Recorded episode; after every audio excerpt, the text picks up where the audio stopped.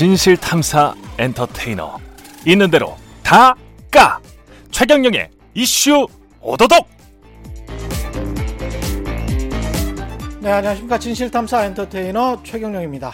최경영의 이슈 오도독 시작하겠습니다. 오늘은 20대 국회 날리셨던 분입니다. 예. 뭐 삼성 바이오로직스 분식 회계 조작 사건 그 다음에 유치원 3법 어마어마한 이슈의 시작은 꼭 이분이셨고요. 요즘은 또 눈치 보지 않는 정치의 표본, 예, 할 말은 하는 정치인 21대 총선 서울 득표율 1등, 예, 저는 한 3, 4선 되시는 줄 알았어요. 예, 재선 의원이십니다. 더불어민주당 박용진 의원 나오셨습니다. 안녕하십니까? 안녕하세요. 박용진입니다. 예, 오늘 마침 또 시작을 하는데 개성공단에서 남북 공동 연락 사무소를 2시 49분경에 그냥 폭발을 시켜버렸네요. 예. 큰 게 터졌네요. 예. 지금 뭐 시작하기 전에 뭐 약속 다 취소되고 뭐 예, 그러시는 예, 것 같은데 예, 지금 상황이 별로 안 좋죠? 상황도 안 좋고 기분도 안 좋죠. 예. 음, 어떻게 말하면 그거 우리 자산인데요. 음. 음 그렇게 함부로 해도 되나 싶기도 하고요. 예. 어, 함부로 해도 쉽기가 아니라 해소를 해서는 안 되죠. 그렇죠. 함부로 해서는 안 되는 일을 저렇게 해버렸고 상징적으로 저것이 그 북이 뭘 폭파하면 그 되게 좋은 일이었거든요 그 동안은 예. 영변에 있었던 그 저기 그렇죠 그, 핵시설 네, 핵시설 예. 관련해서 뭐 저기 수증기라는 그 있잖아요 예. 그거 폭파할 때도 좋은 거였고 음. 또그 핵실험 주로 했었던 저기 함경 길주 예. 예 그쪽에 저 핵, 지하 핵시설 예. 실험시설 폭파할 때도 그것도 좋은 소식이었고 예. 근데 이제 아, 그리고 뭐 GP에 있는 거 폭파할 때도 그렇죠, 좋은 그렇죠. 소식이었는데 그렇죠. 예. 아, 이번에는 폭발은 어, 아주 또 전혀 다른 반대의 나쁜 소식으로. 그 대통령이 폭발 이네요. 게다가 말씀을 어제 하셨던가요? 어제입니다, 어제. 6.15 어제니까요. 그러니까 어제 하시고 그 다음에 이제 바로 그 전에 이제 김여정 씨가 뭐라고 했지 않습니까? 아주 좀 상스럽게. 네, 그랬죠. 사실은 그 정도 워딩이면 뭐 이게 외교 관계라고 봐야 봐야 되는 거잖아요. 아직까지는 국가 대 국가니까 좀 너무 심한 것 같기도 하던데. 그쪽에 그 입버릇이 나쁜 것 같아요. 예. 어, 그래서 그 사실 참 안 됐더라고요. 나는 저는 우리 대통령이나 우리 당국자들이 음. 참안 됐어요. 그러니까 성격이 뭐 온순하고 착한 사람만 있는 게 아니거든요. 우리 당국자 정부 그렇죠. 당국자들 중에 화가 날 것 같아요. 어금니 물잖아요. 예. 그러니까 한반도 평화를 위해서 어금니 꾹 물고 어, 상황을 잘 인내하고 절제해서 끌고 가겠다라고 하는 평화에 대한 의지가 있는 거니까 그렇게 하는 거거든요. 그렇죠. 근데 그냥 막 막말하잖아요. 막말하고 이렇게 가는데 음. 어 글쎄요 저는 그렇습니다. 음. 처음에 그 뭐 대북 전단지 보내는 것 때문에 우리 예. 좀그 기분 나쁘다 이렇게 얘기하면서 막 필요 이상으로 화를 내고 이럴 때 예. 저거 핑계겠구나. 음. 그러니까 한 단계 한 단계 어 이전에 있었던 약속을 이제 없애가고 긴장 관계를 높여 나가서 음. 한반도의 긴장을 높여야 자기들의 요구를 들어줄 것이라고 하는 걸 알기 때문에 예. 그것도 우리 정부에도 한 30 요구를 하는 거지만 예. 한반도 전체 긴장 국면을 높여서 어 문제를 좀 풀어라라고 하는 얘기는 한 70 정도는 미정 미국 정부를 향해서 하는 거거든요. 예. 그러니까 이런 이런 국면을 만들어 가기 위해서 이제 겨우 잡은 핑계가 예. 삐라에 삐라. 음. 어, 그래서 아니 그 종이 몇 장 날라간다고 체제가 흔들리고 그러시는 모양인데 예. 그러면 그런 체제를 만들어 놓은 당신들부터 반성해야 되시는 거 아니냐라고 음. 어 일단 점잖게 얘기를 했죠. 예.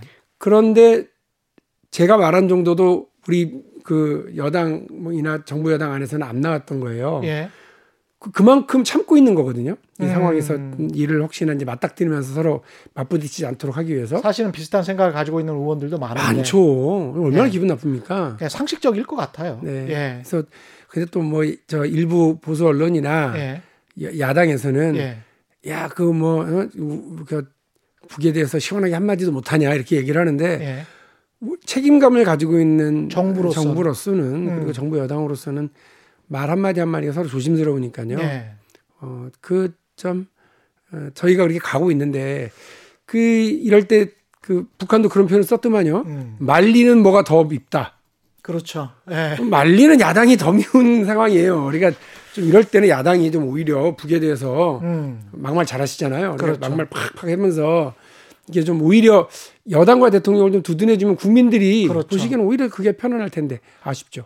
근데 북한도 그렇고 그 야당은 뭐 좀 이따가 자세히 이야기하겠습니다만은 자유민주 국가의 체제를 우리도 이제 그쪽의 체제를 그래 뭐 김정은 체제인데 그런 이유가 있어서 뭐 대화하기가 힘들고 앞으로 진척하기가 힘드니까 뭐 시간도 빌려주고 돈도 빌려주고 뭐 이렇게 나서지 않습니까? 그다음에 미국과의 가교도 만들어주고 그러면 자유민주 국가의 체제도 우리 체제도 좀 인정을 해줬으면 좋겠어요. 그래서 정부는 정부로서 그렇게 대화와 포용 정책을 실시하는 것이고 국회의원이나 언론은 얼마든지 이야기할 수 있는 거잖아요. 다른 그럼요. 목소리를 낼 수가 있는 거고. 그럼요.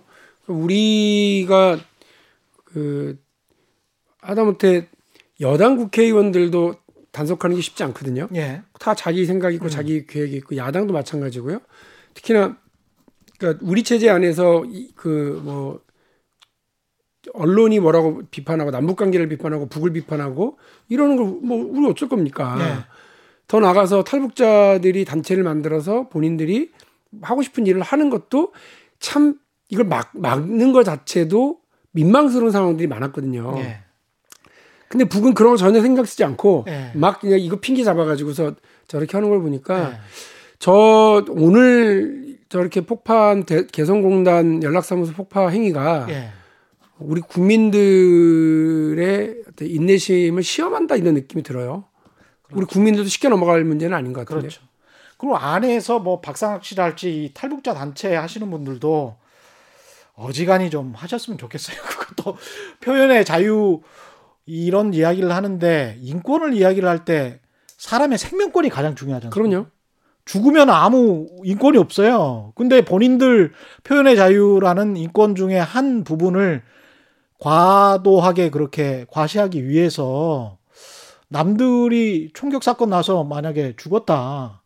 그 남쪽 주민 죽었다. 북쪽 주민 죽었다. 그러면 그 생명권은 어떻게 할 건지. 일단 그 방법부터 좀 고치셨으면 예. 좋겠고요. 그저 지금 상황에서 삐라를 저렇게 뿌려봐야 제 느낌엔 DMZ 근처에 그러니까. 멧돼지나 본다. 그거 뭐 일반 주민들 보기도 쉽지 않고 평야까지 날아간다는 건 만무한 일이라고 보는데요. 비라 내용도 좀 팩트도 아니고 이게 뭐야. 내용은 잘 모릅니다만. 예. 근데 그런 예. 행위와 관련해서 그게 얼마나 실효성이 있겠냐. 그냥 북을 보라고 하는 게 아니라 남쪽 정부 보고 하라, 정부 봐라. 그리고 남쪽에 그, 그런 활동을 하기를 원하는 일부 그렇죠. 일부를 그렇죠. 향해서 하는 거니까. 진짜 북한 주민을 위해서 하는 건지 그것도 의심스러워요. 근데 저는 별로 그렇게 안 봐요. 그러니까 예. 차라리 그 인터넷 통해서 음. 북, 북에 이렇게 계속해서 이걸 보내고 예. 또뭐 이런 작업들을 해라. 그리고 어뭐 다른 다양한 방법들 많이 있을 거예요. 근데 그런 걸 하나도 이제 잘 안 하시는 것 같고 예. 그냥 막 뿌리, 뿌리고 보내는 음. 이벤트죠. 그렇죠. 그런 이벤트에만 집중을 하시는 건 좀 안타깝게 생각하고 비판적입니다. 일단 북한 관련해서는 이 정도로 전공이 아니시니까 일단 그렇죠. 네, 예, 예. 예. 정무위를 오래 하셨고 또 정무위 하실 거죠. 정무위 배정 받았습니다. 배정 받으셨어요? 예, 예. 예. 이번에 상임위 배정 받을 때 어떻습니까? 미통당, 미래통합당은 지금 저렇게 해서 뭐 밖으로 나가겠다 뭐 이렇게 이야기를 하는데 상황이 어떤 건가요? 국회가? 밖으로 나간다는 얘기는 안 하던데요. 아 밖으로 나가는 한번 나가서 혼, 혼이 나서 그런지 아, 그래요? 나간다는 얘기는 안 해요. 아, 밖으로 나간다는 이야기는 안 했어요.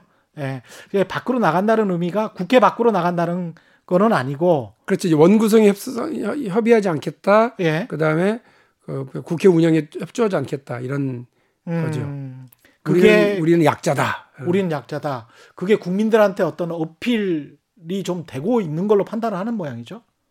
근데 생각을 해보세요. 저기 어제 뭐 산자중기 상임위원장이 발표가 됐는데 예, 예. 누군지 아세요? 이하경, 예. 예, 예. 이하경. 최경영 기자는 아시는 거예요. 예. 아무도 몰라요. 아, 저야 원래 그쪽에 그렇죠. 관심이 많, 경제 쪽이니까 관심 많아서. 예, 어제 여섯 개 했잖아요. 예. 예. 다 쭈르륵 맞히실 수 있으세요? 그 윤창중, 이하경 정도만 알고 있습니다. 윤창중은 없고요. 윤호중. 아, 윤호중. 윤호중. 왜, 내- 아, 윤호중 의원님 죄송합니다. 네. 윤호중 사무총장 네, 하셨던 그렇죠. 분이고요. 당 사무총장 하셨던 분이고, 예, 그분이 이제 법사위원장 되셨고. 그렇죠. 예. 이게 이제 제 말씀 은 뭐냐면 예. 국민들 먹고 사는 문제하고 아무 관계가 없기 때문에 예. 삼선 사선 폼 잡는 자리 아 이렇게 말하면 안 되겠구나. 그 삼선 사선 되면 나 이거 한번 해야지라고 예. 생각들 하시에요. 그러니까 예. 여야가 다. 예.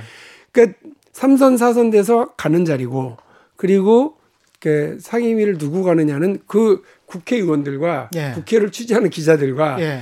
피감 기관들만 관심이 있는 일이지 그렇죠.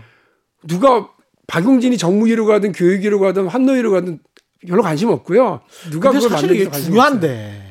중요할 수도 있지만 네, 국민들한테. 근데 이렇게 되는 거예요. 그러니까 음. 이런 문제를 가지고 저렇게 뭐 국회 운영에 협조하지 않겠다, 우리는 국회 활동을 돕지 않겠다 이렇게 하면 예. 글쎄요 국민들이 그걸 누가 이해를 박수를 칠지 모르겠는데. 근데 어떤 정식 평론가 분이 SNS에 이런 글을 올리는 걸 봤어요. 이번에 민주당의 자세나 국회의장의 자세, 뭐 좀 시간을 많이 끌었지 않습니까? 그리고 충분히 이제 그 용인하는 듯이 어떤 사보타지 비슷한 걸 또 했잖아요. 미래통합당이. 근데 세 가지가 있대요. KO, 판정승, 말려 죽이는 것. 네, 근데 KO는 절대 정치에서 안 일어난다. 특히 국회 네, 투표는 아니 투표가 아니면 판정승은 누가 이긴지를 사실은 모르는 거고 안에서만 아는 거다. 그래서 방법이 딱 하나밖에 없다는 거예요. 말려 죽이는 것. 음, 그래서 지금 민주당 수뇌부는 말려 죽이는 작전으로 가고 있다. 뭐 이런 식으로 민주당 지지자시겠죠. 이 정치평론 하시는 분은 어떻게 생각하십니까? 지금 네. 미래통합당 주호영 원내대표 나 제가 예. 진짜 깝깝할 것 같아요. 어. 아니 국회법 의해서 하고 있는 거거든요. 지금 예, 민주당이 예. 하나 하나. 그러니까 관례상 이러는 게 없었다. 아, 그건 관례상이고 국회법에 의해서는 그렇죠. 아무 문제 없이 하나 예. 하나 하고 있는 거라고요. 예. 협상이 안 된 건 민주당 책임도 있겠지만 음. 미래통합당 책임도 있는 거예요. 음. 아니 국회는 사람 얼굴에 중요한 거 눈, 코, 입 한자씩이잖아요. 예. 그리고 인생에 중요, 중요한 것도 뭐 뭐 돈, 줄, 백 이런 거 아니겠습니까? 근데 근데 돈줄 빽이 예. 없어도 국회의원 재선 되셨잖아요. 저요? 예. 줄은 있었는데. 예. 네. 근데 예. 저 국회에서는 딱 두 개의 특권이 저는 국회의원에게 있다. 이 특권은 국회의원의 의무이기도 한 거예요. 예. 돈과 법이에요. 그러니까 어. 국가의 예산을 다루는 예산에 대한 심의권하고 그러네요. 예산. 법률을 제정할 수 있는 그러네요. 법률 제정권 이두 예. 가지입니다. 예. 이두 개로 세상을 바꾸기도 하고요, 정부를 견제하기도 하고요. 음. 어, 이렇게 하는 겁니다. 예. 그런데 법, 법을 마지막으로 최종적으로 다루는 법사위는 우리가 하겠다. 예. 대신 국가 전체에 한 500조 넘는 이 예산을 통, 총괄하는 일은 야당이 하시라. 어. 이렇게 한 거 아닙니까? 예. 그리고 그 다음으로 좋다고 하는 2위, 3위, 4위, 5위, 6위 쭉다 예. 예결이 주고 그다음에 다 당신들 가져가라. 그게 왜 좋다고 하는 겁니까? 지역구 관리하기가 좋아서 그런 데가 좋다고 하는 겁니까? 그 표현을 그렇게 하더라고요. 그 다수 의원들은 예. 적, 젖과 꿀이 흐르는 적과 적과 그런 꿀이 흐르는 저 피감 뭐, 기관들이 좀 쌩대죠. 그러니까. 예, 국토교통위나 예, 예. 뭐 이런 뭐. 산자, 예. 국토 예. 뭐 이런 데죠. 예. 돈도 많고 피감 예. 기관이 세기도 하고 예. 어, 피감 기관도 많고 어. 그래서 이게 뭐 한마디 하면 착착착 들어가고 지역구 활동에도 어마어마하게 중요한 어. 그런 데죠. 그런데 그걸 안 받아들이고 이제 뭐 거의 이런 식으로 나오겠다고 하는 건데 사버티즘으로 나오겠다고 하는 건데 그게 어떻게 될지는 모르겠습니다. 우리가 왜냐면 20대 국회가 식물국회, 동물국회 이야기를 하고 실제로 무슨 5분의 1이 무단결석을 국회의원들이 무단 결석을 했다고 하는데 제가 이 통계 보고 초등학생이나 중학생들도 한 학급에 5분의 1이 무단 결석하면 그 학급이 유지가 안 되는데 이거는 심한 거 아닙니까? 진짜. 근데 또 이런 식으로 뭐 서로 간에 안 맞아서 우리는 안 할 거야. 뭐 이, 이렇게 하면 저 이거 안 통할 거라고 봐요. 사실은 음. 미래통합당한테 좀 미안한데 예. 제가 말씀드린 것처럼 이게 국민들의 매우 민감한 사안 때문에 이렇게 서로 싸우면 예. 일방적으로 여당 편 안 들어줍니다. 어. 예, 야당 야당 편도 많이 들어주시는데 예. 이거는 그냥 자기들의 이해관계일 뿐이고요. 예. 법사위를 야당이 가져서 발목을 잡겠다라고 하는 거라고 저는 보는데 예.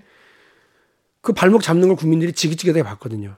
저만 해도 피해자예요. 지난번에 유치원 3법도 유치원 3 그렇습니다. 유치원 예. 3법도 통과 안 되고 끝까지 패스트 트랙 으로 붙잡고 늘고 늘어졌다가 나중에는 직전까지 뭐 필리버스터까지 예. 동원해 가지고 발목 잡는 걸 보면서 예. 저는 거의 뭐 탈진 상태, 기진맥진 그런 상태에서 그때 기억이 지긋지긋해요. 아니 국민들 대다수가 그거는 유치원 3법을 지지했었잖아요. 그럼요. 예. 야, 야당 지지자의 70%까지도 그 법안을 찬성했기 그러니까. 때문에요. 예. 그걸 붙잡고 늘어진 건 이해가 안 되는 거죠. 예. 단지 그 여, 여당이 국정 운영 주도권을 쥐는 것에 대한 문제제기 때문에 지금 그랬던 건데 음. 그래서 국민들이 기억을 해요. 법사위에서 그렇게 발목 잡는구나. 그걸 기억을 하고 있고요. 예. 그래서 야, 여당이 법사위를 쥐고 음. 그래서 거기서 이른바 체계 작구 심사권이라고 하는 발목 잡는 데 동원됐었던 권한을 예. 해체시키겠다라고 예. 하는 게 얼마나 합리적입니까? 그렇죠. 우리도 그거 쓰지 않겠다고 하는 건데 나중에 예. 누가 잡아도 쓰지 못하도록 하겠다는 그렇죠. 건데. 그러면 그냥 그렇게 수긍을 해 주셔야죠.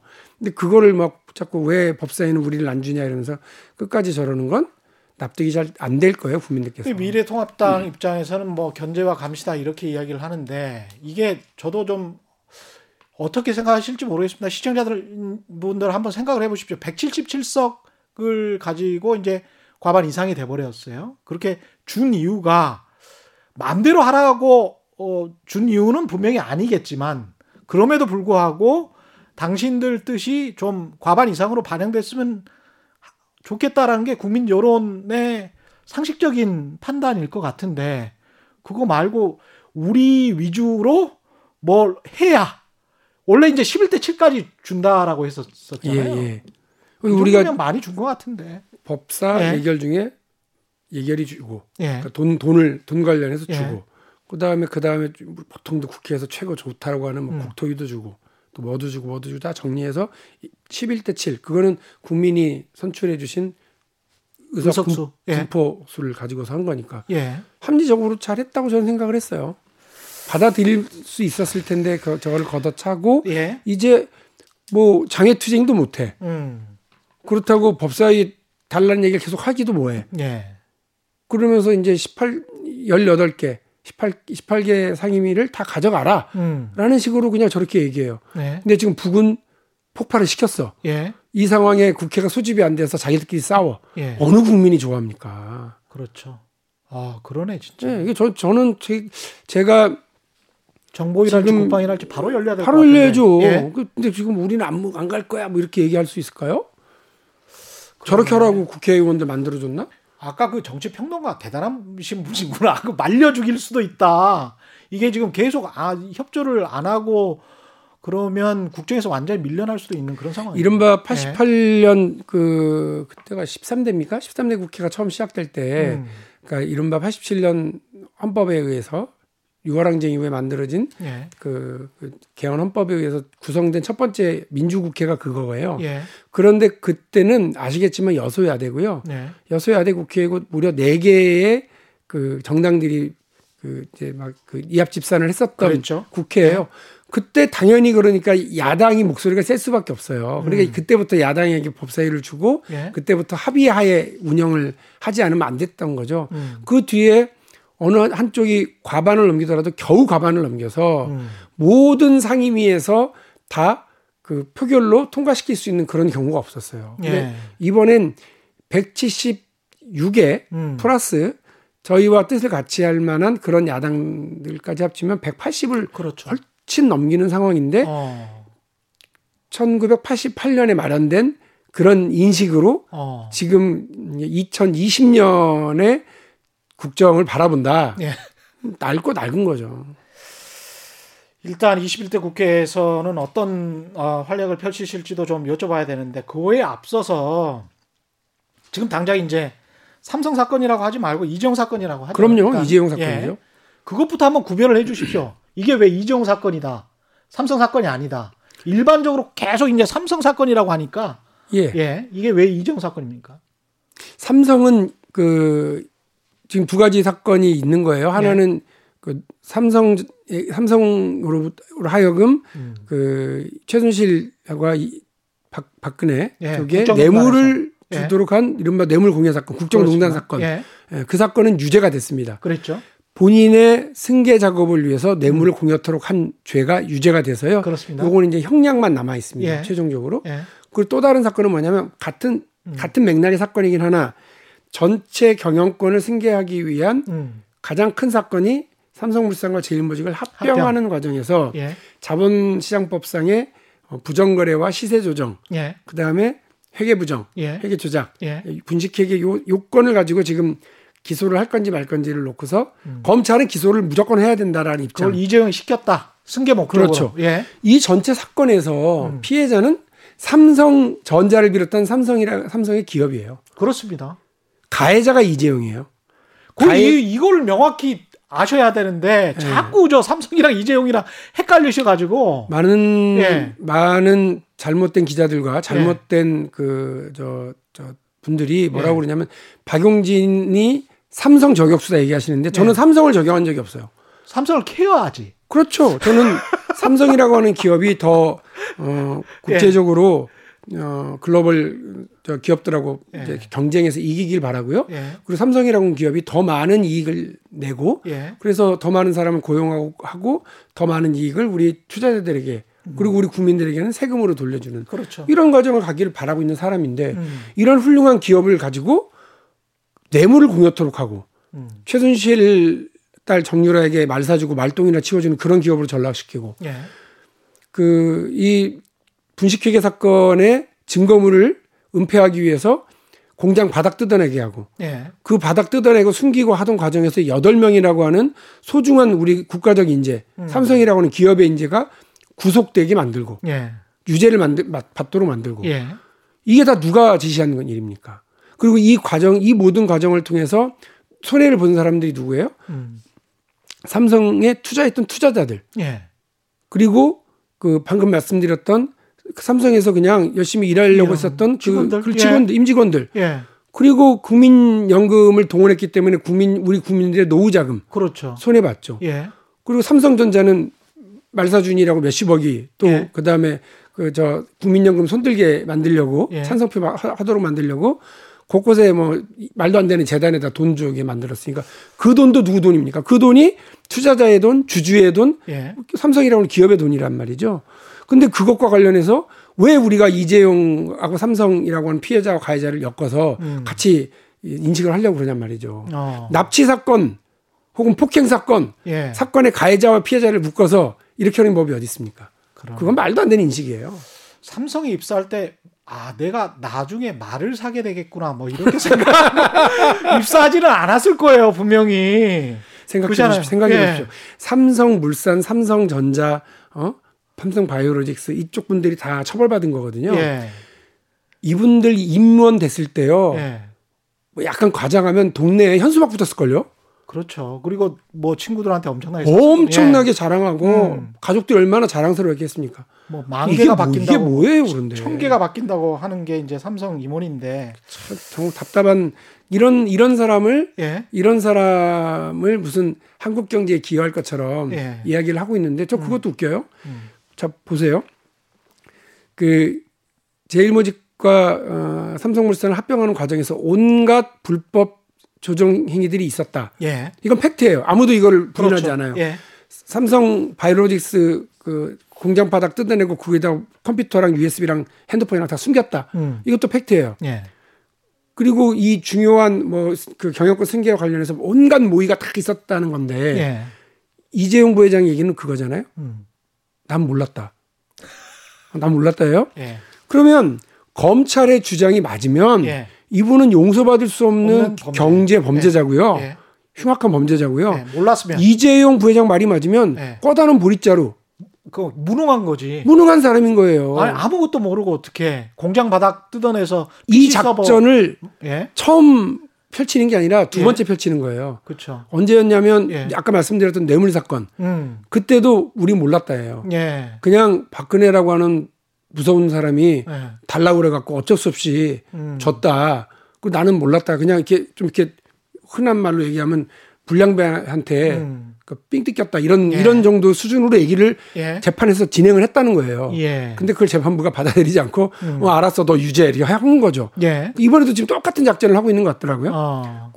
아예 검사가 잘못 판단하고 있는 거다. 음. 이런 일은 없었다. 예. 이런 일은 존재하지 않았다라고 예. 지금 작전을 펼치다가 삼성물산 내부에서 엄청나게 많은 이런 작, 회, 작전 회의들과 보고했었던 이게 나오니까 음. 아니다. 나는 그런 보고를 받은 적이 없다로 예. 급변했던 것 같아요. 이게 근데 검찰 수사심의 심의로 넘어가고 나면서 이게 예. 기소 여부도 그렇고 구속 구속은 일단 기각이 됐으니까요. 그 다음에 이제 누구였습니까? 양수창이었습니까? 양창수. 양, 양창수? 양창수 그분도 이제 자기가 최지성이랑 친하다. 네. 그래서 친구다. 그래서 그 위원장은 사임했어요. 그럼에도 불구하고 검찰 수사 심의위가 눈 가리고 아웅 같기도 한 게 관련해서 제가 이제 좀 찾아보니까 옛날에 그 김수창 전 제주지검장 있지 않습니까? 네. 그분이 그 공공 앞에서 뭐 이상한 짓 한 거 있잖아요. 공연 문란, 예, 예, 예. 음란 공연인가요? 그 사람을 기소할 건지 여부도 이 시민위에서 결정을 했는데 기소를 안 하기로 했어요. 그리고 김학의 전 법무부 장관과 관련해서도 기소를 할지 말지를 심의위에서 한번 했는데 이것도 안 하기로 했어요. 또 법정에서 피고인에게 역설한 광주지검 검사가 있었는데 이때도 불기소 처분이 나왔거든요. 근데 이것도 심의 시민이 결정이에요. 그래서 이게 어떤 그 특유의 그 위원회가 가지고 있는 무책임성 있지 않습니까? 아 시민들을 임의로 우리가 뽑았어. 근데 그 임의로 뽑았다는 게 사실은 검찰이 건전한 상식을 갖는 시민들을 풀로 100명 정도 모아놓고 거기에서 15명을 뽑는다는데 처음부터 검찰 입맛에 맞는 시민들을 많이 뽑아놓고 그리고 이제 프리젠테이션 할 때 수사 검사가 가서 이야기를 하잖아요. 그 모든 과정에서 법률적 지식이 압도적인 사람이 가가지고 이야기를 하는데 시민들이 안 넘어갈까 그런 생각도 들더라고 이게 변명거리 아닌가? 근데 이번 그 이재용 사건의 그 수사심의위원회 요- 그 소집 관련은요 좀 예. 약간 독특한 게 있는데 예. 첫 번째로는 지금까지 앞서 있었던 여덟 번의 수사심의위원회 소집은 예. 다 말씀하신 것처럼 주로 검사 쪽에서 예. 애매합니다 이러면서 이제 한 거예요 그거는 어? 이제 예. 이거 기소를 해야 되나요 수사를 해야 되나요 처벌을 해야 되나요 예. 라고 이제 한 거예요 예. 근데 이번 건은 웃기게도 피해자가 거기서 소집 좀 해봐 이렇게 한 거예요. 처음 있는 일입니다. 제가 알기로는. 이게 다르구나. 예, 그러니까 그거를 검찰 쪽에서 요청했는가? 예, 이쪽에서 예. 요청했는가? 다릅니다. 피의자가 그리고 이번에는 수사팀 이복현 예. 어, 경제범죄 형사부의 음. 그 이복현 팀의 의지는 확고합니다. 어. 처벌해야 된다. 재판 가야 된다. 예. 검찰 쪽은 확고한데 예, 예. 이쪽이 시민을 선택한 건 시민 쪽에서 뭔가 좀 여지가 있지 않을까 그렇게 생각을 한 거네요. 예, 오히려. 예. 검찰 예. 출입하는 기자들이 쓴 기사를 보면 음. 이렇습니다. 맨 위에 윤석열, 예. 그다음에 이성윤, 음. 그다음에 수사팀 이렇게 있는 것 아니겠습니까? 그 이제 수사 막판에는 그 이성윤 저 서울중앙지검장 같은 경우는 아니 경제도 어려운데 자꾸 이런 분위기였다는 거예요. 아. 같이 좀 마, 뭐 이런 이런 예. 분위기였대요. 예. 그런데 마지막에 이 수사팀이 싹 다 드러내고 음. 그 모여서 회의를 했는데 만장일치. 아, 만장일치로. 이거 못 피해 가겠구만 이렇게 해서 어. 결론이 내려진 것 같아요. 어. 그래서 그때 그저뭐 공보 담당하는 검사가 예. 어, 전혀 이견이 없었다. 어. 자신 있게 이렇게 얘기했다는 거고요. 어. 그걸 보면 그리고 구속영장을 청구했잖아요. 예. 그거 서울중앙지검장 제가 없이 못하죠. 음. 예. 그러니까 당연히 총장이 제가 도 받았겠지만 예. 그래서 내부적으로는 이거는 뭐 구속도 자신했고 음. 그리고 어그 이제 수사를 잘해서 어 이건 반드시 처벌해야 된다고 확인을 다 한 것 같아요. 근데 이거 검찰의 의견인 거죠. 예. 그런데 이제 웃긴 건 그런 겁니다. 구속영장 이제 실질 심사를 했는데 음. 잠자고 있었던 불구속 수사 원칙, 음. 불구속 재판의 원칙이 갑자기 탁 등장을 합니다. 대한민국에 지금 교도소가 상당히 많죠. 예. 그리고 뭐 유- 구치소도 많고 유치장도 많습니다. 음. 바글바글합니다. 예. 불구속 수사, 불구속 재판 원칙인데 왜 그렇게 많이 가둬놓는 거죠? 어. 그 전부 다 그 사람들은 뭐 이렇게 예. 어, 도주 우려 뭐 이런 사람들인가요? 예. 사실 그렇지 않아요. 음. 서민들 앞에서는 그, 수- 그 원칙은 잠자고 있었습니다. 그런데 느닷없이 음. 돈 있고 힘 있고 빼기는 사람이 나타나면 음. 불구속 수사, 불구속 재판의 원칙이 딱 나타나면서 예. 그들을 풀어주는 경우가 상당히 많죠. 예. 이번에도 그런 것 같습니다. 그리고 수사 어, 심의위원회라는 예. 게 있었는 줄 아셨습니까? 수사심의위원회가 있었는지 이번에 저도 처음 알았어요. 아니 대한민국의 이렇게 예. 훌륭한 기자 예. 최경영 기자도 모르시고 나중에 공부한 거예요 이거. 저도 그래요. 예. 국회의원인데 예. 재선인데 예. 서울 1등 국회의원인데 예. 저도 처음 봤어요. 깨알 자랑. 아 이런 게 이런 게 1등 맞아요. 예. 그런 게 있구나. 와 황당하다. 이건 뭐지? 근데 거기에 아니 아버지가 아들한테 물려줬다고 아들이 사과를 하게 만드는 그런 놈의 세상이 어딨냐? 음. 그리고 좀 이렇게 가, 뭐 져가면 뭐, 어?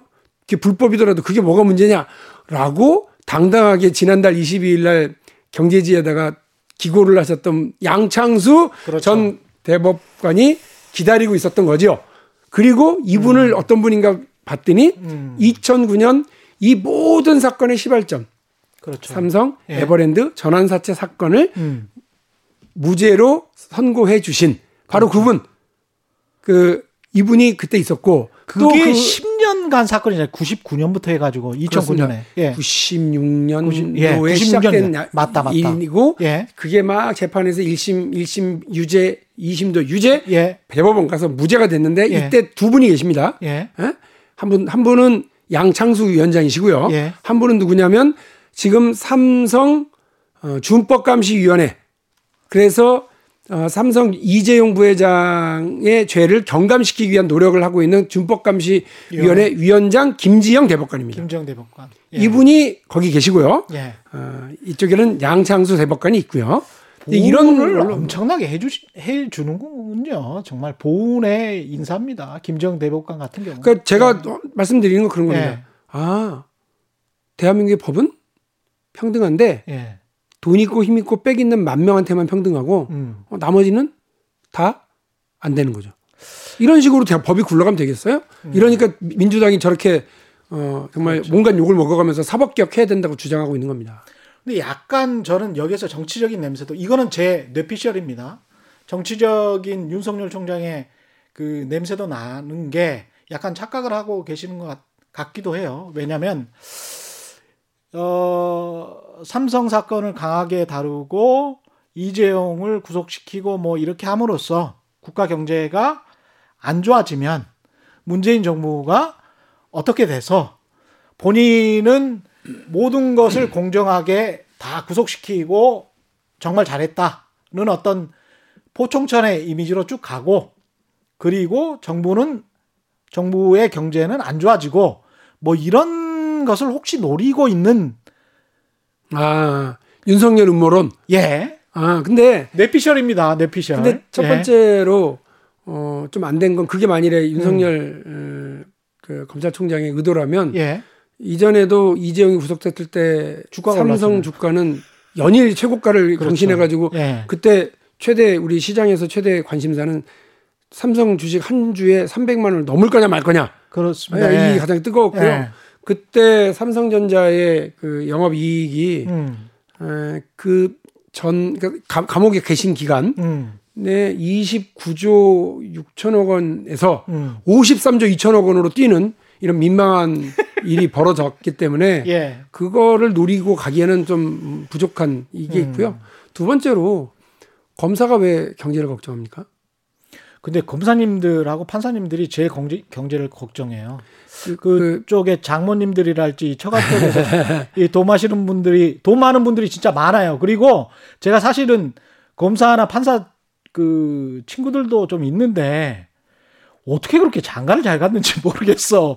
건설회사 그 처가도 꽤 있고 그래요. 대한민국에 예. 그런 그런 거 신경 쓰실 필요 없어요. 예. 대한민국에서 가장 장가 장간 사람 두 사람인데요. 예. 최경영, 박용진입니다. 아 그렇죠. 그 방송에서 예. 그렇게 얘기해야지. 예, 예, 뭘 누굴 잘 갔다고 얘기를 해요. 아니 그러니까 그 속물적으로 이야기를 했을 때 그런 근데 아니니까. 어쨌든 저는 판사와 검사가 판사와 검사가 그 경제 걱정하는 건 별로 온당치 않다고 봅니다. 그분들은 음. 법이 정의롭지 못해서 이 사회가 불균형, 불공정 어. 이렇게 해서 무너지는 걸 걱정하셔야지. 예. 정의롭지 못해서 망하는 걸 걱정하셔야지. 음. 경제 걱정은 너무 많이 해요. 어? 음. 그저 기재부 관료들도 너무 예. 많이 하고 우리 정치인들도 많이 하고 국민들도 많이 하시니까 예. 정의로운 사회냐 아니냐를 판단하시면 됩니다.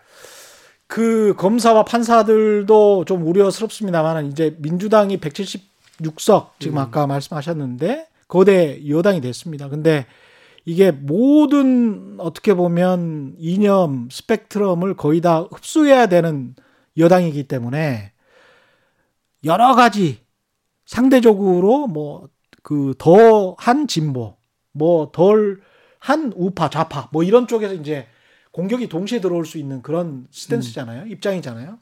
근데 이제 민주당의 지금 현재 상황은 어떻게 보십니까? 좀 우- 한쪽에서는 지보 진영에서는 좀 우파 쪽으로 너무 기울고 있는 거 아니냐 이런 생각을 가지신 분도 있고 우파 민주당 우파 진영에서는 아니 좀 더 우파로 가야 되는데 그래야 좀 더 커지는데 이렇게 주장하시는 분들도 있고 어떻게 보십니까? 안에 분위기 음, 지금 어쨌든 갑자기 뭐 그 벤처 투자와 관련해서요. 예. 어, 기업 주도형 벤처 투자 흔히들 CVC라고 하는 예. 건데요. 이게 이제 캐피탈 회사를 만들어서 하는 거니까 그 일반 지주 회사 음. 그다음에 뭐 산업 자본은 들어오지 못하도록 되어 있거든요. 예. 금산분리 원칙에 예. 의해서. 근데 이렇게 이제 그걸 좀 허용해 주자는 얘기. 음. 지난번 이, 인터넷 은행 어, 그 특혜를 주는 인터넷 은행과 관련해서 KT에 특혜를 주는 법을 만들고 개정안까지 통과시키는 민주당의 예. 모습을 보면서 예.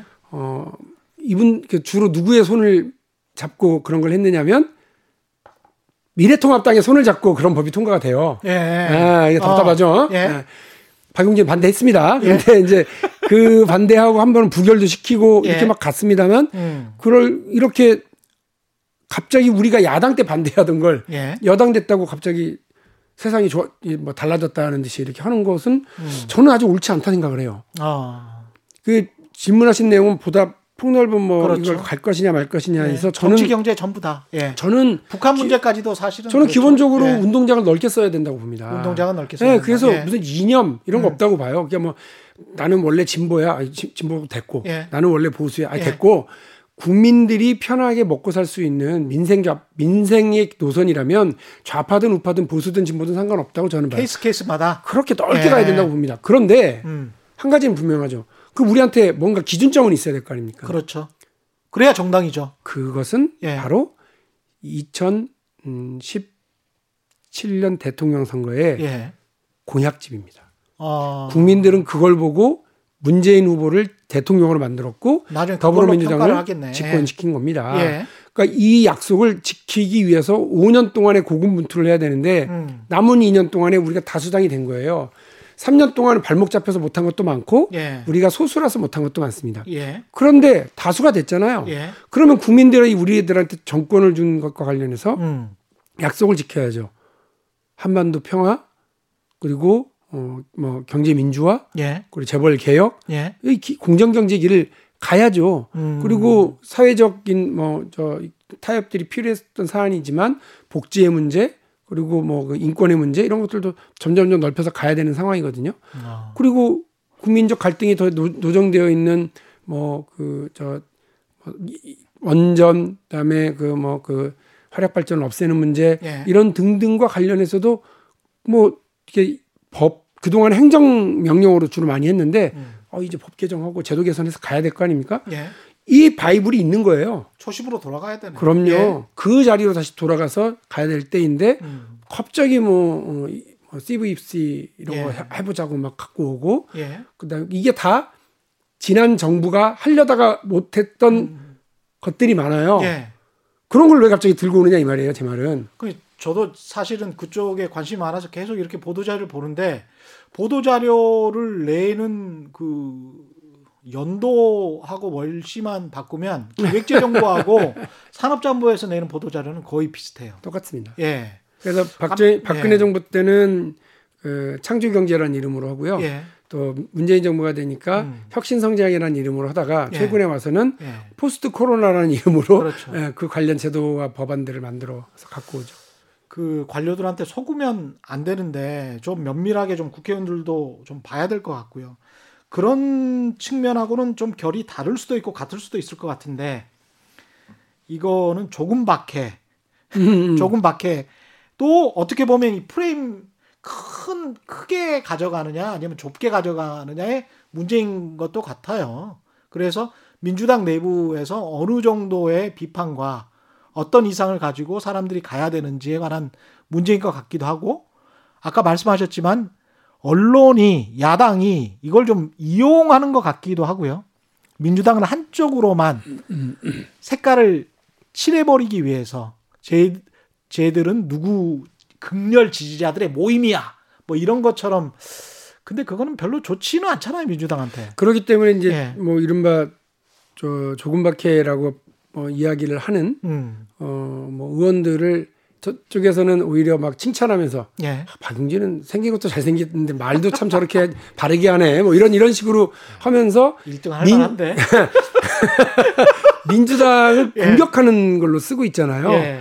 그 이런 거는 우리가 조심을 해야 되는데 그렇다고 예. 어 가령 당 안에서 음. 다른 의견, 비판적인 목소리 이런 것들이 사라지는 게 좋은 건 절대 아니거든요. 그렇죠. 그 민주정당도 아니고요. 예. 민주당의 모습으로 뭐 바람직하지 않죠. 음. 그 이것도 역시 입장을 바꿔놓고 생각해 보면 예전에 저쪽에 뭐 남원정 예. 있었고 뭐 또 이렇게 뭐 이렇게 남, 남경필 예. 예. 뭐? 남원정 원희룡 그다음에 정병국 예. 네, 남원정이 있었고 또 뭐 우리 쪽에는 뭐 천신정 이렇게도 예, 있었고. 예. 그리고 우리 정치사의 가장 그 저기 비판적이고 예. 당 주류를 따라가지 않았던 분. 그 노무현 노무현이죠. 노무현 대통령, 노무현 의원이 꼬마, 그랬잖아요. 꼬마 민주당. 예. 노무현. 온갖 그 정치적인 그 간당고초를 다 예. 아, 이게 다 거, 거치면서까지도 본인이 할 말을 다 하고 그래서 했던 거 아닙니까? 그럼요. 예. 그래서 또 음. 두 번째로 이게 이른바 그 당 지도부 음. 주류 당 오너한테 못된 소리 많이 한 사람 예. 최근에 확인했습니다. 이해찬 대표 워낙 젊으셨을 때부터 했으니까. 그 이른바 아. 동교동계에서 그렇게 이, 이분이 이렇게 저 안 된다고 예. 그러니까 뭐 얘기를 들어보니까 본인의 원래 그 기억하시는지 모르겠는데 예. 그 14대 때 공천을 안 주기로 해서 예. 그 당시 그 저기 최고위원을 했었던 걸로 아는데 노무현 예, 그 나이에 의원, 최고위원이시네. 노무현 의원이 예. 예. 노무현 의원이 최고위원이에요. 아, 아, 예. 이해찬 의원에게 공천을 주지 않으면 나도 안 하겠다. 아, 그랬어요? 예, 그래서 공천을 받았다고 하던데 예. 제가 물어봤죠 음. 이해찬 대표한테 아니 얼마나 그 싫은 소리를 비판 또- 소리를 많이 하셨으면 공천을 못 받으셨어요. 이렇게 음. 모르는 척하고 물어봤더니 아이 그건 아니고 그러시면서 뭐라고 그랬냐면 예. 그 당시에 이저 이렇게 관행처럼 있었던 돈 공천 예. 이런 거를 거부하고 이렇게 하는 과정에서 우리 이제 이해찬 의원이 공천을 줘야 되는 상황이었어요. 예. 지방선거를 앞두고 예. 그런 걸 안 하겠다 이렇게 하면서 생겨난 여러 오해와 문제점 때문에 음. 탈당을 했대요. 그랬던 것 같습니다. 저는 기억 안 나요. 관악에서 계속 예, 나오셨기, 예. 나오셨기 때문에 그때 한 번 정도 안 하셨던 것 같아요. 탈당을 예. 했는데 예. 탈당을 해서 우리가 공천을 안 주겠다 이렇게 하는데 이해찬 공천 안 주면 나도 안 하겠다. 음. 그러면서 대, 그 저기 김대중 대통령한테 늘 입 바른 소리도 많이 하고 예. 어, 그리고 쓴소리도 많이 하고 그래서 예. 당내 주류나 뭐 이런 사람들이 허허 젊은 사람이 이런 얘기 가장 많이 듣던 분이 음. 지금 어, 대한민국 여당의 전무후무한 승리를 이끌고 그렇죠. 지금 퇴임을 앞두고 계시거든요. 그렇죠. 명예로운 정기 은퇴를 예. 대통령 노무현 대통령도 그랬고요. 음. 그러니까 제가 드리고 싶은 말씀은 음. 당 안에 쓴 소리를 하거나 입 바른 소리를 하는 사람들이 어, 필요하고 예. 그들이 있어야 당이 더 건강하고 음. 이렇게 가는 거다. 음. 이 말씀을 드리고요. 예. 그리고 말하는 사람들만 말하게 되는 것이 좀 답답하긴 하지만 그들의 그 의견에 동 동조하거나 공감하는 사람들, 침묵하는 사람들도 상당히 있거든요. 예. 그렇기 예. 때문에 지도부가 늘 한두 사람의 이야기라도 귀담아 듣고 음. 그걸 조율하려고 노력을 해요. 예. 다만 이제 뼈 아픈 건 이제 금태섭 의원에 대한 징계 문제. 예. 인데 이거 이 경우는 사실은 국회의원의 헌법적 그 지위와 음. 역할에 대한 문제와 당론 투표라고 하는 국회의원과 당원들이 지켜야 되는 이 기준 예. 이 부분이 이제 부딪히는 일이거든요. 예. 그러니까 이렇게만 보면 이쪽 말이 맞고요. 저렇게 음. 보면 저쪽 말이 맞는데 저 저는 입장을 그래서 과하다고 생각을 한다는 분명히 말씀을 드렸고 예. 이거를 좀 이렇게 좀 지난 얘기니까 음. 잘 정리할 수도 있는데 음. 윤리심판원은 독립적 기구라서 음. 그렇게 판단을 안 하고 이제 판단을 했어요. 예. 그리고 재심을 요청을 했으니까 다시 고민을 하실 겁니다. 음. 그런데 또 하나는 기권이 당론을 위배한 거냐. 예. 그러면 그날 불출석한 사람은 당론 위배로 위배냐 아니냐. 어 이상하네. 그 또, 생각을 또, 해보니까 반대도 아니고 기권이네. 또 하나는 예? 왔는데 예? 잠깐 화장실 가서 그때 투표 예? 못했다. 예. 너무 급해서. 예. 실제로 그런 분들이 있어요. 아 진짜로 그런 분들 계십니까? 예. 그러면 그거는 아, 조절이 안 되나? 찬성이냐 반대냐. 예. 아니 그러니까 뭐 많은 많은 예. 사례들 중에 있다는 예. 말씀이고요. 그러니까 그리고 그 표결에 앉아 있는데 표결에 참여하지 않는 분들도 저는 가끔 봤어요. 아 기권이고 뭐고 아무것도 의사 표시를 안, 안 하는군요. 근데 이제 그거 기권으로 가는 거죠. 아 그렇게 되는 예, 겁니까? 예, 누르질 않으니까. 음. 그러면 음. 이게 뭐는 당론으로 처벌해야 되고 뭐는 아니냐. 그리고 권거적 당론은 뭐고 강제적 당론은 뭐냐. 그런 기준이 당규에 있냐. 예. 없지 않냐. 예. 이런 기준과 가이드라인을 만듭시다. 예. 우리가 토론을 해서 음. 이거 만들어야 되니까 준비해 달라 음. 얘기를 했고 이런 속에서도 합의하고 했는데 나중에 안 따르면 거기에 맞게 처, 그 당론 규정으로 처벌하면 된다고 저는 보거든요. 그러네요. 근데 그런 네. 것 없이 음. 이제 소신에 의한 투표라는데 그거를 반대했다. 그거를 처벌했다. 이렇게 되면 이제 문제가 되는 거거든요. 음. 자, 금태섭 의원이 소신이 아니냐.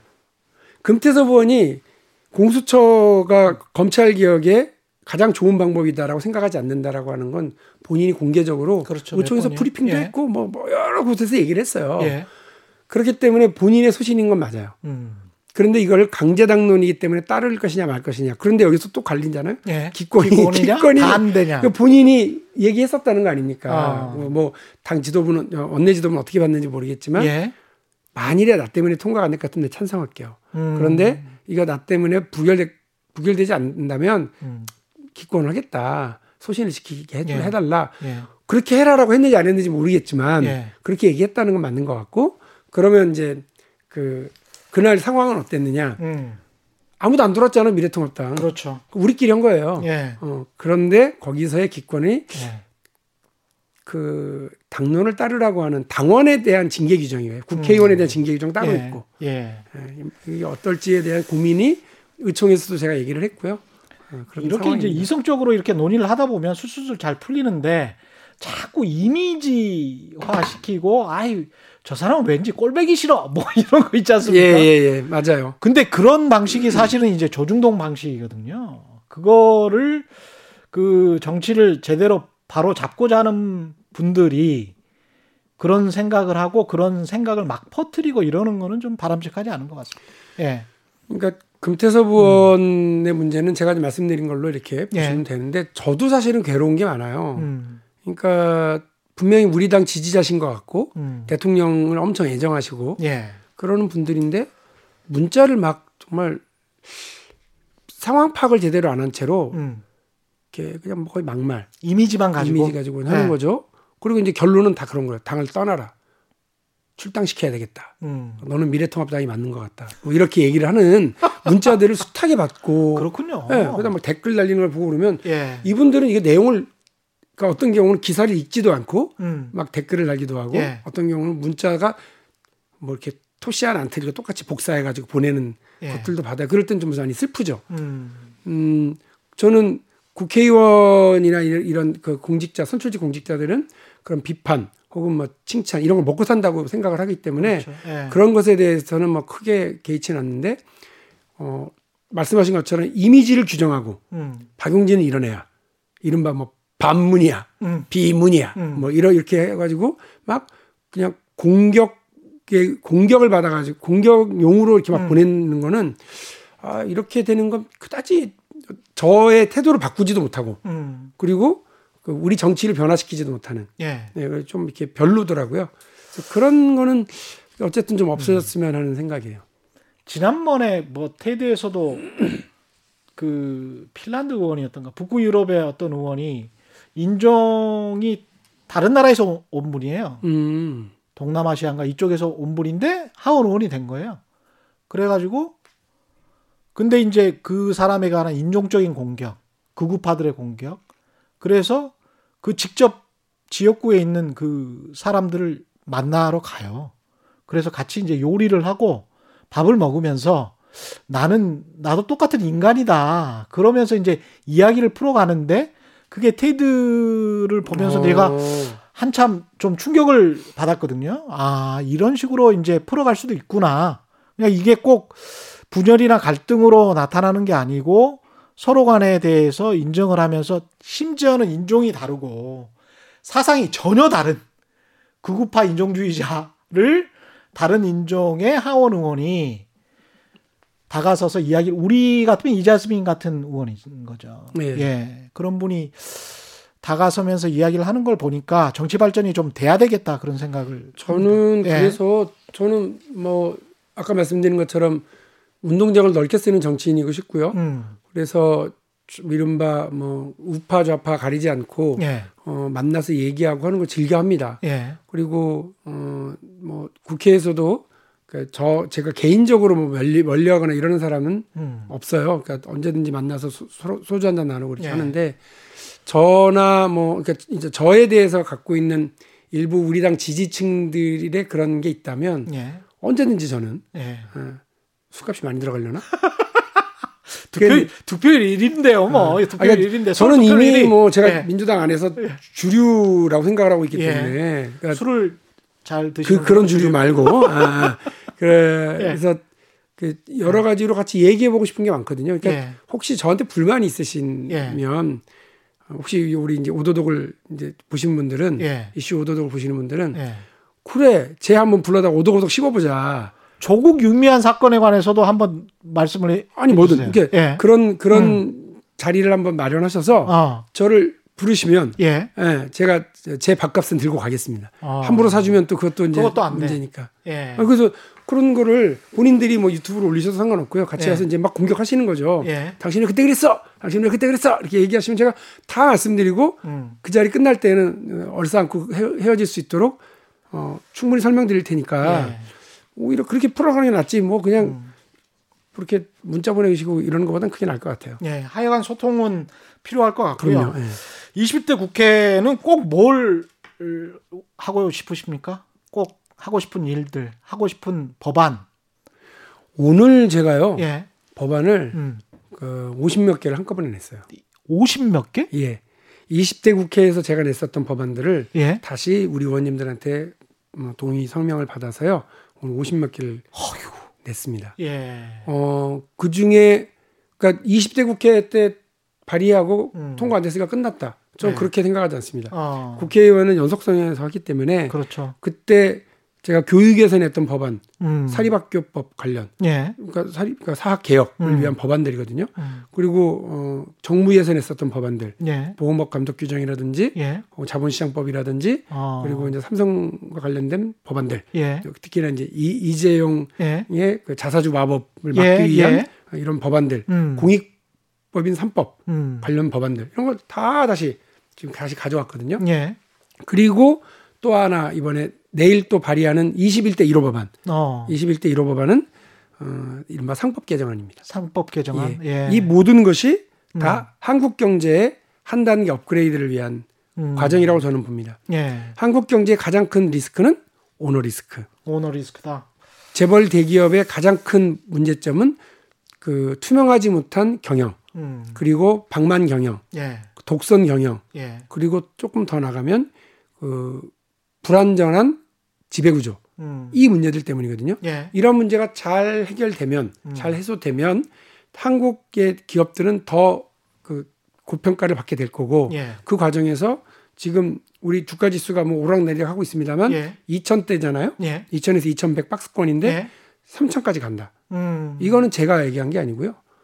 KDI 원장님이 예. 유종일 선생님요? 아니요 KDI 원장 예. 예, 지금 원장 아, 지금 계시는, 원장 말고, 예. 최, 최 무슨 원장이신데 음, 음. 그분이 대한민국 국무총리가 주재한 모교 대화라고 하는 데 나와서 어. 저를 보고 얘기하시더라고요. 어. 박용진 의원 같은 분이 그 보다 경제 민주화 재벌 개혁을 잘 해주셔야 딱 지칭해서 딱 지지해서요. 어. 그래서 깜짝 놀랐습니다. 어. 그렇게 해야 어, 한국 어, 코스피 지수가 3천까지 갑니다. 음, 너무 저평가되어 있습니다. 음, 그리고 우리 기업들이 음. 어, 그 실력에도 불구하고 너무 많은 피해와 왜곡을 받고 있습니다. 근데 그 자리에 있었던 음. 모 증권회사의 애널리스트가 나와서 음. 그 말씀에 동의하고 예. 어, 그렇게 어, 이렇게 지배 구조만 좀 그, 확실해지고 안정화되면 예. 어, 달라질 겁니다. 예. 그 이후로 얘기했던 게 뭐냐면 그 너무 작은 지분을 가지고 회사를 끌고 가다 보니까요 음. 배당을 해줘봐야 자기한테 별로 돌아오는 게 없는 거예요. 음. 그러니까 배당을 안 하고 자꾸 다른 방식으로 예. 그러니까 뭐 터널링 음. 이라고 해가지고 사적 일- 편취? 일, 예, 예. 일- 일감 몰아주기를 하거나 자회사를 만들어서 예. 거기다가 이제 뭐 이렇게 변칙, 그렇죠. 변칙 적 운영들 하잖아요. 예. 이런 식으로 자꾸 한다는 겁니다. 음. 근데 그 만일에 자기 지분이 높고 그 안정화되어 있으면 배당을 많이 하겠죠. 그렇죠. 배당을 많이 하면 주주들한테? 좋죠. 주주들한테 네. 좋죠. 음. 그럼 주주들은 안정적 장기 투자가 가능해지는 거예요. 음. 한국 경제의 지금 그 가장 문제점 중에 하나가 그저 주로 단타 매매. 그렇죠. 예. 뭐 그냥 샀다 팔고 샀다 팔고 그래서 자꾸 이뭐저 투자자들이 손해를 보는 거 아니겠습니까? 예. 그 이런 경우를 막기 위해서 장기 투자가 기업에게도 좋고 음. 투자자들에게도 좋고 그리고 한국 경제 전체에 업그레이드 도움되는 거기 때문에 음. 상법 개정안 아까 우리 말씀드렸던 여러 경제 민주화 법안들은 경제를 활성화시키는 법안이고 예. 그리고 우리 기업을 살리는 법안이고 코스피 3천 법안이다. 그래서 박용진의 코스피 3천 박용진 3법 네, 다시 지금 하나하나 예. 가고 있는 중입니다. 멋있네요. 그 하여간 회사는 좋은데 이거를 계속 돈을 빼돌려 가지고 자식 회사, 딸 회사, 아들 회사에게 이렇게 이익을 넘겨줘 버리면 예. 그 회사 좋았던 회사의 주주들은 굉장히 크게 불이익을 당하는 거니까 그런 그렇습니다. 측면에서 지금 말씀을 하시는 것 같고 그렇습니다. 국회의원으로서 지금 이제 재선이시고 민주노동당부터 시작을 하셨죠. 네. 진보신당, 민주통합당 그다음에 더불어민주당의 당 대변인도 하셨습니다. 네. 그다음에 김종인 비대위원장이 더불어민주당에 있을 때 이제 비서실장도 했고 정격 발탁이었죠. 예. 정말 보면 이게 드라마틱해요. 왜냐하면 노회찬, 심상정, 김종인 뭐 이렇게 쭉 어떻게 보면 다 겪으셨어요. 그 어떤 정치인이 나중에는 이제 되시고 싶습니까? 저요? 예. 저는 그냥 박용진이라고 박용진. 하는 음. 사람으로 어, 기억되고 민주당은 지금 잘 맞으시는 거죠. 잘 맞죠. 아, 아, 그러니까 적어도 미- 민주당이 예. 제가 겨, 젖혀왔었던 진보 정당보다 훨씬 더 개방적이에요. 아 그래요? 예. 진보적 진보 정당이 그 어떤 면에서는 되게 경직돼 있고요. 예. 어, 그리고 아집도 세고요. 뭐가 셉니까? 아집. 아집. 예, 아집 아. 엄청나게 세고요. 그래서 예. 그 제가 마지막에 어, 통합의 길로 들어서면서 음. 마지막까지 싸웠던 게 그런 겁니다. 아니 그 우리가 음, 2000년에 민주노동당을 창당하면서 목 놓아 부르짖었던 건 예. 백성들에게 그 이제 밥이 되는 정치를 하겠다는 것 아니었냐. 그렇죠. 노동자들에겐 고용 안정 음. 그리고 국민들에게는 복지를 예. 그래서 무상 무상 교육 무상 의료 음. 부유세 이 세 가지로 우리가 밀고 나갔던 거 아니에요. 근데 예. 10년이 지났는데 이거를 실현할 수 있는 다른 길을 찾아서 해야 되는데 10년 지나도 그대로 음. 오히려 내부적으로 그 뭐, 뭐 서로 NLPD 나눠서 싸우다가 예. 어, 분당되기도 하고 이런 이런 방식으로 가는 게 그 국민들이 볼 때는 기존 정치와 뭐가 다르다고 생각하시겠느냐? 아직도 근데 NLPD 논쟁을 아, 않죠. 왜? 왜? 하지는 않죠. 해요? 할걸요? 저도 이제 잘 모르겠는데 야, 대단하네. 답답한 거죠. 예. 그래서 오히려 그 저는 진보적인 가치를 실현하는 게 중요하지 예. 진보적인 가치를 주장하는 게 중요하진 않다. 그게 제. 그렇습니다. 생각이었어요. 그래서 실사구시의 생각이시군요. 예. 왔는데 뭐 어쨌든 되게 개방적 이고 음. 또 유치원 3법을 음. 그 좋은 법을 제가 만일에 지금도 진보정당에 있었다면 저는 그거 통과 못했을 거라고 봅니다. 음. 제가 어쨌든 민주당이기 때문에 이 법이 그렇죠. 통과된 거예요. 그렇죠. 민주당의 예. 어, 당론 법안으로 그렇죠. 민주당이 민주당 의원님들 중에서 그 이렇게 이렇게 생각하니까 또 우리 금태섭 의원 다시 소환되네. 예. 왜냐하면 민주당 의원님들 중에서 어, 유치원 원장들하고 친하게 지내야 되는데 하는 예. 분이 왜 없었겠어요. 있었겠죠. 그러나 당론 법안이니까 예. 다 표결에 찬성하고 음. 같이 간 거거든요. 음. 그래서 통과된 거거든요. 예. 그래서 저는 어 더불어민주당의 그 그래서 제가 법안도 통과시켜보고 음. 본회의에서 어떤 그 인터넷법 개정안 관련해서는 부결도 시켜보고 예. 그 박용진이 이 당의 주류이지 음. 비주류이거나 뭐 비문이거나 음. 이렇지 않다라고 하는 게 뭐 이미 그 확인이 됐고 21대 와가지고도 예. 제가 주도하고 주장하고 요청해서 예. 독자적인 그 의원 연구 모임도 지금 만들었고요. 음. 그 우- 의원 연구 만드는데 성공한 어, 의원들이 많이 안 계세요 지금 생각해 보면 제가 행복합니다. 참. 예. 우리나라 언론이 정말 후진적인 게 비문, 친문, 진문 이런 이야기를 계속하면서 비박, 친박, 진박 이야기 했었잖아요. 그러니까 한 사람을 뭔가 사상이나 이념에 문재인 대통령의 생각, 박근혜 대통령의 생각은 이것일 것이고 이 의원들이 또는 이 지지자들이 그 사람의 생각을 온전히 100%이 사람들만 어떤 그 대표할 수 있어. 이런 식으로 가는 게 민주주의는 아닌 것 같아서. 예. 그런 논의는 정말 그만했으면 좋겠습니다. 오늘 나와주셔서 고맙고요. 사실 이제 삼성 때문에 예 한번 나와주셨으면 한 건데 또 이슈가 생기면 많이 좀 나와주십시오. 수사심의가 뭐 하고 음. 나면 제가 예. 볼 때는 상식을 가진 그 위원회 위원들이시면 예, 아마 이제 기소를 하자고 하는 검찰의 이게 말이 설득력이 있다고 생각하실 것 같고요. 네, 제가 지금까지 저도 취재해 본 바로 음, 하면 그렇게 되면 아마 이제 재판이 시작될 거고 음. 불구속 상태에서 하든 그냥 하든 간에 예, 그 과정 과정에서 매우 놀라운 일들이 많이 나올 테니까요. 예, 그때 그때마다 재벌 개혁의 필요성. 예, 그래서 음. 코스피 3천. 예, 코스피 삼 네. 재벌 기획하면 코스피 삼천 간다. 예, 더불어민주당 박용진 의원 고맙습니다. 네, 감사합니다. 예. 최경영의 이슈 오도독 단단한 껍질에 쌓여있는 궁금한 이슈를 들고 다음 시간에 다시 돌아오겠습니다. 고맙습니다.